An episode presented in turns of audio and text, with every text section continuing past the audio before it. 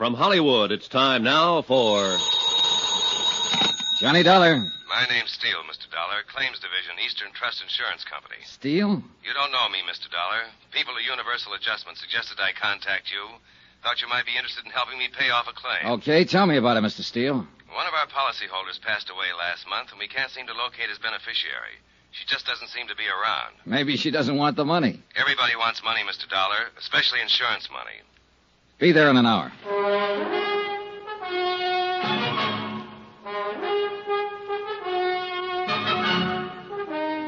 Tonight and every weekday night, Bob Bailey in the transcribed adventures of the man with the action packed expense account, America's fabulous freelance insurance investigator. Yours truly, Johnny Dollar.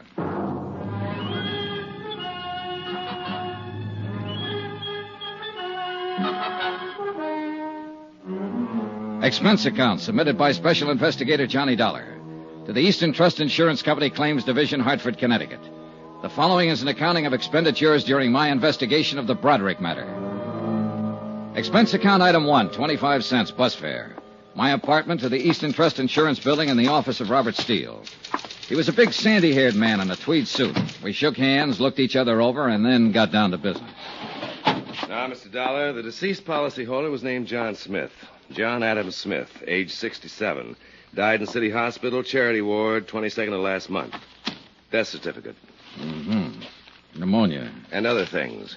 What other things? The intern who signed that certificate said Smith was pretty run down. Evidences of malnutrition, possible TB history. Not noted here, Mr. Steele. Doesn't make any difference. Smith was able to stand the exam for the policies when they were issued in 1943. Uh-huh. You got him there? Yes. 1,500 total. Beneficiary Lorraine Broderick. She the one you can't locate? She's the one. Any other possible heirs, uh, family, or anyone? No, Smith was all alone. No problems there. Any other material that might help to find Lorraine Broderick? No, this stuff here, it might help you. I don't know.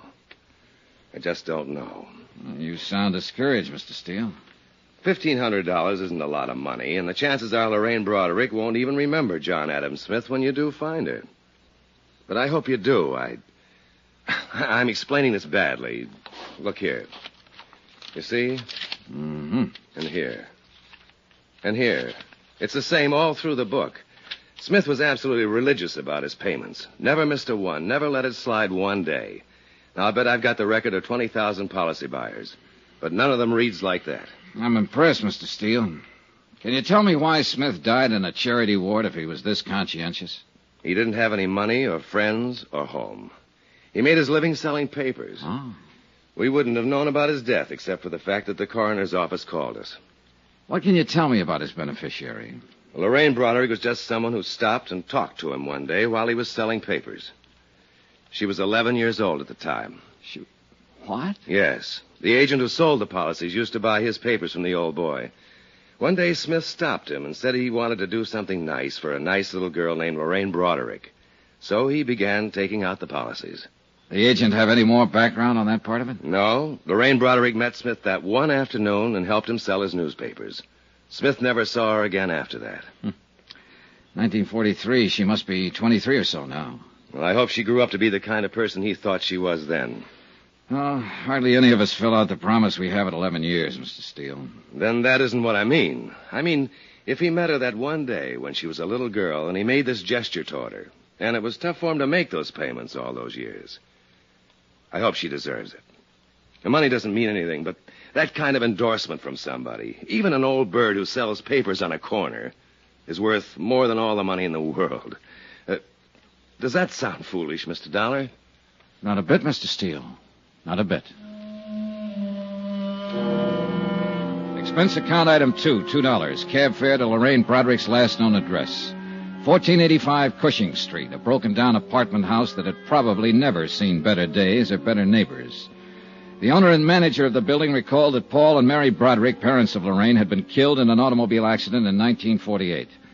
The manager did not know what had become of Lorraine. She had moved out of the apartment two days after the funeral. No forwarding address. Expense account item three, four bits, more cab fare. This time seven blocks away to Pulaski Street. And a dingy cluster of red brick buildings that were yielding slowly to time and wear. I arrived at three on the dot. I don't think high school's ever changed much. At least this one was no different than the one I'd been in way back when. The persistent smell of pencil sharpeners, ink, discarded lunch wrappings.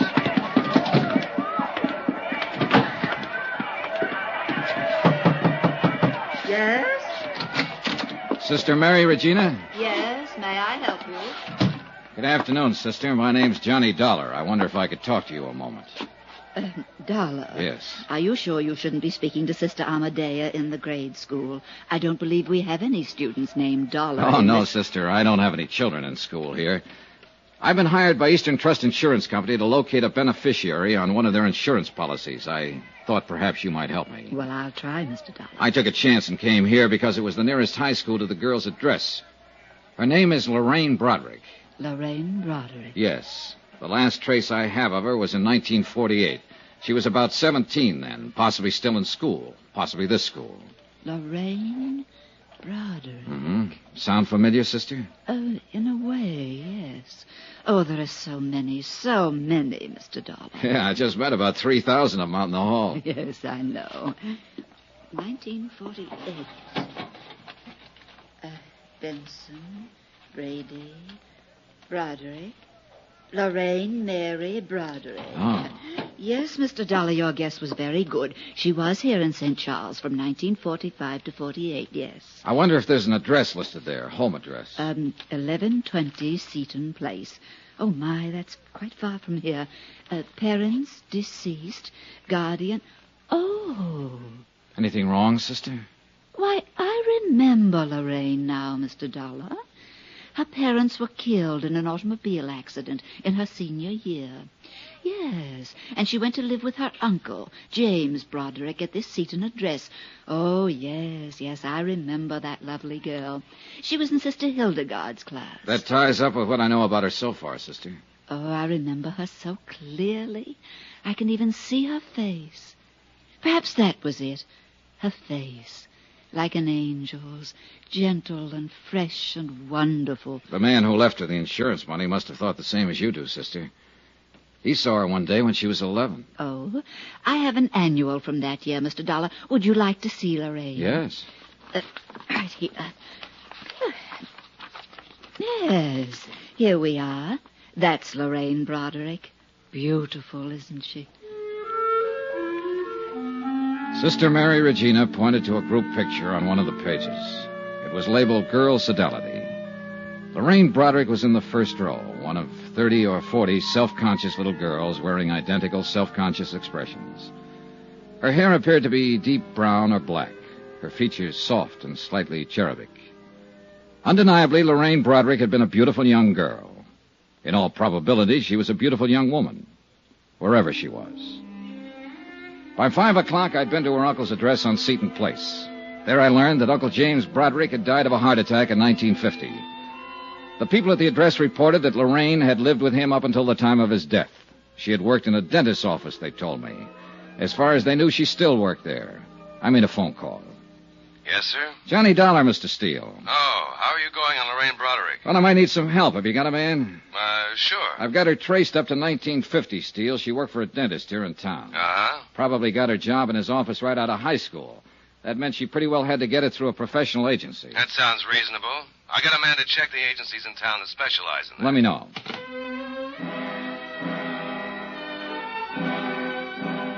The next day, I was back in St. Charles High School making up a list of names and addresses belonging to students who had been in Lorraine Broderick's graduation class. Out of the ten names I chose at random, I was able to locate only two. Both girls, both married. Both remembered Lorraine Broderick. Neither of them had seen her since graduation. Neither of them was able to furnish any helpful information. Expense account item five, ten cents, one phone call. Steele again. You want to take this down, Dollar? Yeah, okay. David Pollard. That's Dr. David Pollard. 2950 Tremel Lane. Lorraine Broderick went to work for him as a receptionist in 1949. Got it? Got it. What's his office address? Suite 210, Majestic Building.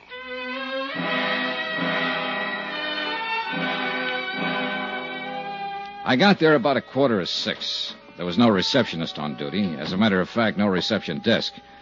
A stern looking nurse in a rumpled white uniform knew nothing of a Lorraine Broderick who might have worked for Doctor. Doctor was working with a patient. If I cared to wait for Doctor. Yes, yes, what is it? My name's Dollar. I'm with the Eastern Trust Insurance Company. I don't need any today, Mr. Dollar. I'm not looking for a sale, Doctor. What? That's right. I'm trying to find a friend of yours, Who are you talking about? Lorraine Broderick. Oh. How is Lorraine these days? I don't know, Doctor. I'd like to meet her and find out. Well, you're looking in the wrong place. I can't help you. She hasn't been around here for a couple of years.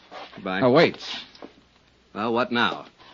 Well, you've got an awful big chip on your shoulder, Doctor.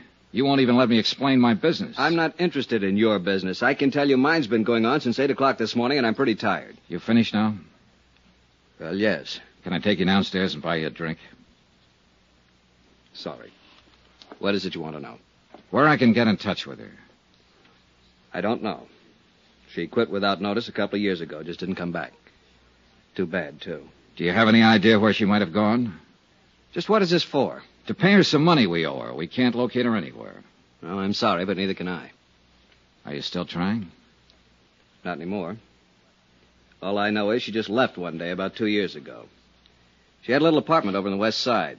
The manager told me she'd pulled out bag and baggage, and I haven't heard from her since. Were you on uh, good terms with her, Doctor? Doctor? I'll take the drink.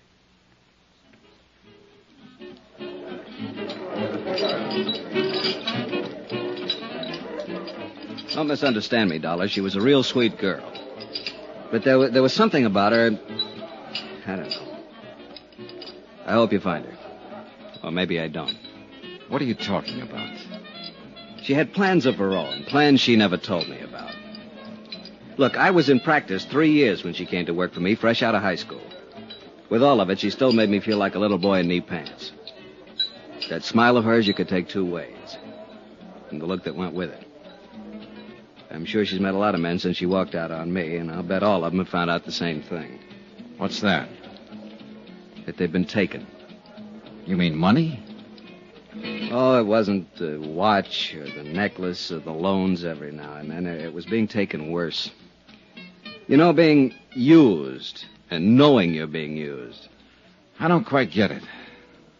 And I'll make it clear. That sweet, fresh, beautiful little girl was out to do everything and everybody for all she could get. She's rotten, you know, just plain rotten.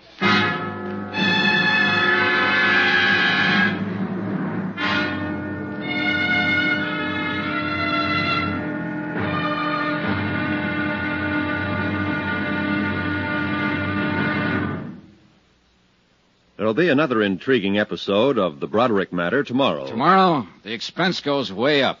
Yeah. It costs money to prove how wrong one man can be. Join us, won't you? Yours truly, Johnny Dollar.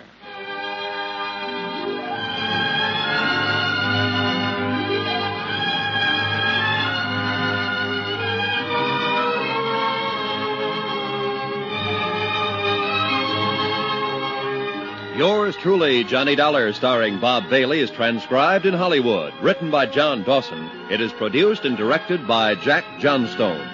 Be sure to join us tomorrow night, same time and station, for the next exciting episode of Yours truly, Johnny Dollar. Roy Rowan speaking.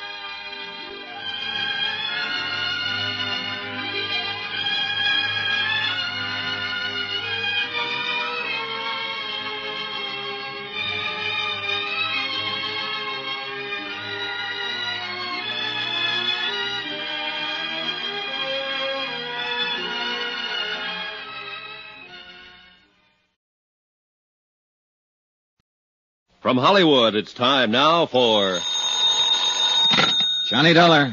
This is Carl Walden. There's a message here for me to call you. Oh, yes, Mr. Walden. I'm with Eastern Trust Insurance Company. We're trying to locate an insurance beneficiary named Lorraine Broderick. Understand she lived in your apartment building up until 1953. Well, who told you that? A doctor she worked for here, Dr. Pollard. I don't know where she is, Mr. Dollar. I haven't seen her for two years. We're trying to pay off a claim, Mr. Walden. Didn't she leave a forwarding address or give you any idea of where she... No, no, not a thing. You've got a job on your hands, pal. Huh? I don't think that baby wants to be found. Got a couple of minutes? Yes. I'll be right over.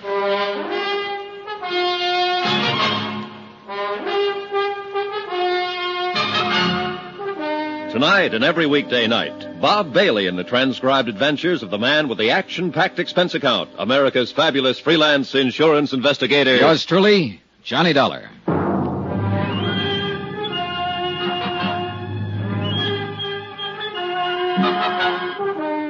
Expense account submitted by Special Investigator Johnny Dollar to Eastern Trust Insurance Company Claims Division, Hartford, Connecticut. The following is an accounting of expenditures incurred during my investigation of the Broderick matter. Lorraine Broderick, that is, missing. Expense account continued. Item six, $14 even, photographs. The photographer who had taken the pictures of the 1948 graduating class at St. Charles High School still carried the proofs in his files. Among them, four poses of Lorraine Broderick. I'd stopped by to get them on my way out to see Carl Walden, apartment house manager. He hadn't changed his mind about anything since our phone conversation. No, sir. She doesn't seem to want anybody to know where she is. She'd have left a forwarding address or something like that. Instead, she pulled out in the middle of the night bagging baggage, and that's the last we ever saw of her. Just when was this, Mr. Walden? About the middle of December or so, 1953. Yes, it was a couple of years ago. Mm-hmm. Oh, you want one of these? No, no, thanks. I don't smoke. Can you think of any place she might have gone, Mr. Walden? New York City. Oh, why New York? Well, it's the closest place to go, isn't it, for somebody like her? I'm not so sure I know what she was like. I've had several different versions, Mr. Walden. Say, you talked to that doctor she worked for? Yeah. Boy, I'll bet his version was a pip. How do you mean? Well, she walked out on him. That poor guy was around here several times asking if we'd heard from her, if she'd written us a change of address. He didn't say it, but I think he had it real bad for her. Oh? Oh, yeah. And I didn't tell him about the other guy either. Well, suppose you tell me about the other guy, Mr. Walden. Well, why not? Well, Well, about a week before she left, I saw her in the hall a couple of times with this other guy. Big, gray-haired man, wore Homburgs and things like that. an older man, is that what you mean? Oh, no, not old. Forty-five-ish, maybe. You know, expensive-looking character. Drove a caddy the size of a freight train, New York plates. Buy and sell this place with his pocket money. Happen to know his name? No. He never came around again after she moved out. But they were sure chummy while he was here. At least a couple of times I saw them together. Can't blame him. She was okay. Did she owe you any rent when she left? Nope, Did she give you notice she was vacating? nope, just left. A note or anything? A $50 bill on the desk in an envelope addressed to me. That's all. That's it. Well, uh, was she friendly with anybody else in the building? Well, not that I know of. People here keep pretty much to themselves. You know, it's a funny thing. What's funny? That old boy with the Homburg. Wonder why he never came around looking for her. Good question.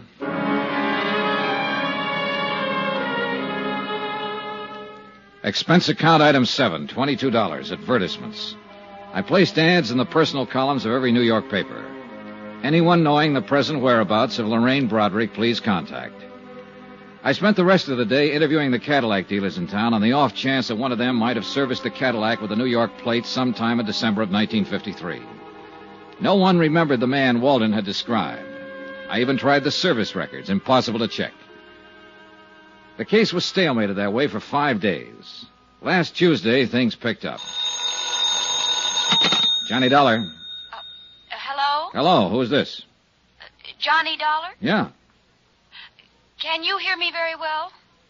Uh, Johnny, I'm calling from New York. Hey, who is this? Why, it's Lorraine. Lorraine. Yes, yes, I saw your advertisement in the papers, Johnny. I wondered what you wanted. Johnny. Why, yes, that's what I always called you, isn't it? You never met me before in your life. Hey, what is this? Why, I. Just a moment. Go ahead, Mr. Dameron. Mr. Dollar? Yeah. Just what is your business with Lorraine Broderick? I want to find her to pay off an insurance claim. Now, who Ah, are you? I see. I'm sorry. I asked my secretary to say she was Lorraine.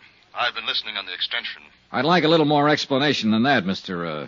Dameron, William Dameron, 424 East 47th Street. I know how all this must sound to you, Mr. Dollar, but I'm not trying to confuse you. Well, I am confused. Do you know Lorraine Broderick? Yes. Then let's take it from there, Mr. Dameron. Expense account item eight, fifteen dollars. Transportation and incidentals, Hartford to New York, for the purpose of seeing Mr. William Dameron, whoever he might be, and trying to gather further information concerning Lorraine Broderick, wherever she might be. 424 East 47th was a 30-story job that housed, among other things, the Union Brokerage Company. This happened to be located on a ground-level suite. It also happened that Mr. William Dameron was president of same. He looked about the way I expected. Of course I knew Lorraine Broderick, Mr. Dollar. I apologize again for that awkward subterfuge on the telephone. You say you represent an insurance company? That's right. May I see your credentials? Well, sure. Here you are. Mm. Investigator. Thank you. We're trying to pay off on a policy, Mr. Dameron. A man named John Smith left Lorraine Broderick a small estate of $1,500. I see. Can you tell me where she is right now? I'm afraid I can't. Oh, sit down, Mr. Dollar. Sit down. Oh, thanks. I take it you knew her in Hartford. That's right, I did. She came here to New York with me. Oh? Let me assure you, there was nothing improper about it. I met Lorraine when she was working for a dentist there, a doctor, oh, whatever it was. I happened to have had a little dental trouble on a trip there. I found the dentist and I met her. When I suggested she drive to New York with me, I did it with the understanding that we were to be married here. Uh-huh. You, uh, you couldn't have known her very long, Mr. Dameron. A week. No one could have been more surprised than myself at my own conduct. And still more surprised when once we arrived here, Lorraine disappeared. Yeah, that seems to be a habit of hers. Uh, tell me about it, Mr. Dameron. Look, you're talking to me, not the insurance company. Very well. It was Christmas Eve of 1952. Lorraine was staying with my sister Pauline up in Westchester County. I picked her up about six o'clock that evening to go to a party out on Long Island. Between here and Long Island, we stopped for gasoline. I left the car for a moment, and when I came back, Lorraine was gone. And, uh, well, that's it. Did you see her or hear from her after that? No, I didn't. Did she leave a note in the car, a message of some kind? No. I don't quite get this, Mr. Dameron. You were going to be married after you knew her only a week. You brought her here to New York, and a few days later, she just stepped out of your car in a filling station and disappeared. It's quite reasonable from her point of view, I suppose. But not from mine. It doesn't make sense. Did you have a fight, an argument, or something? Oh, no. Well, no. what was it? Nothing, nothing. I don't think I would ever have argued with Lorraine. Lovely, gentle, sweet. Yeah, I know. What about her things? What things? What her clothes out at your sister's? Didn't she send for them, or what? Oh, no, she only had two small bags. They're still there as far as I know. Well, what did you do? Did you call the police? No, no, why? Well, I would if a girl I was going to marry disappeared like that. No, I'm afraid a call to the police would have been, well, rather awkward, a man in my position. Let me ask you this. Do you have any idea why she walked away? Yes. Perhaps it's of no practical value to you, though. Any information I can get will be helpful, Mr. Well, all right, then. I think Lorraine was frightened. Of what? Of life, Mr. Dollar. Not people or circumstances, but, but life. Yes. You say that with a lot of conviction. Yes. Lorraine had always been, well, a poor girl. She lived with a rather decrepit uncle for a time after her parents were killed in an accident, an automobile accident, she said. And I think that I. I offered her the happiness and security she had always longed for. But I also think she was not mature enough or adjusted well enough to accept it. this is of no value, is it? Well, it might be. Can you tell me if she ever spoke of any ambitions? Maybe, maybe she wanted to go on the stage or become a nurse. Something. Lorraine simply wanted to be my wife and live here. I can see you find that difficult to believe when I'm almost old enough to have been her father. That is not the reason Lorraine walked away from the car that night. Believe me, Mr. Dollar, unless I'm terribly mistaken, she was very much in love with me and wanted to marry me. Have you tried to find her, Mr. Dameron? No. No, I have not. I waited around the filling station that night hoping she'd return, but I didn't report the matter to the police, as I said before. I intended to hire private detectives to locate her, but then I gave that up, too. I'm afraid I don't understand this. If you loved her. Uh, Would this make it more understandable? Lorraine was a rational, normal human being when I left her in that car. No one forced her away from it, or me. The man at the filling station said she merely stepped out and disappeared down the street. She left of her own free will, for her own reasons. Hmm. I think I see your point. Thank you. I've hoped that one day she would appear at my door, contact me, come to me. But she hasn't. The most matchless woman I've ever known. Is there any way I can help you more concretely? If you could tell me the exact location of that filling station. Yes, I believe I can do that, but why? Last place she was seen alive. Oh, that word alive. Just a word, Mr. Dameron. Have you spoken to many people who knew her? A few. The dentist she worked for, an apartment house manager, principal in her high school. Mm-hmm. Yeah, I think they all told me the truth. The, the what? The truth. You know, how it actually was. What really happened. Oh, I... Mr. Dameron, I... she would have run out on you in Westchester, taken a cab from your sister's place with her luggage, or she could have come to you and called off the marriage. Mr. Dollar, please. Now, looking at you and talking to you, anyone would be impressed by the fact that you're a reasonable and understanding man. I am. She could have left you a dozen easier ways, Mr. Dameron, but it doesn't stand to reason that she'd step out of a car on Christmas Eve on the way to a party and disappear. With no luggage, with the clothes on her back, and no more. Women don't do things like that. They want an overnight bag, a change of clothes, somewhere to go to. It doesn't make sense. But that's exactly what she did. They don't do it that way unless there's a mighty good reason. A real gilt-edged reason, Mr. Dameron. Something that says what's ahead is better than what's being left. How much did she swipe? What? What did she take? How much? Close to $6,500. Sixty-five hundred. Lovely, sweet, gentle. She took it from the wallet in my overcoat while I was talking to the filling station attendant. I would have given it to her gladly. All of this, everything. But she had to steal it from me. She had to steal it from me like some common little thief. There's truly no fool like an old fool. Is there, Mr. Dollar?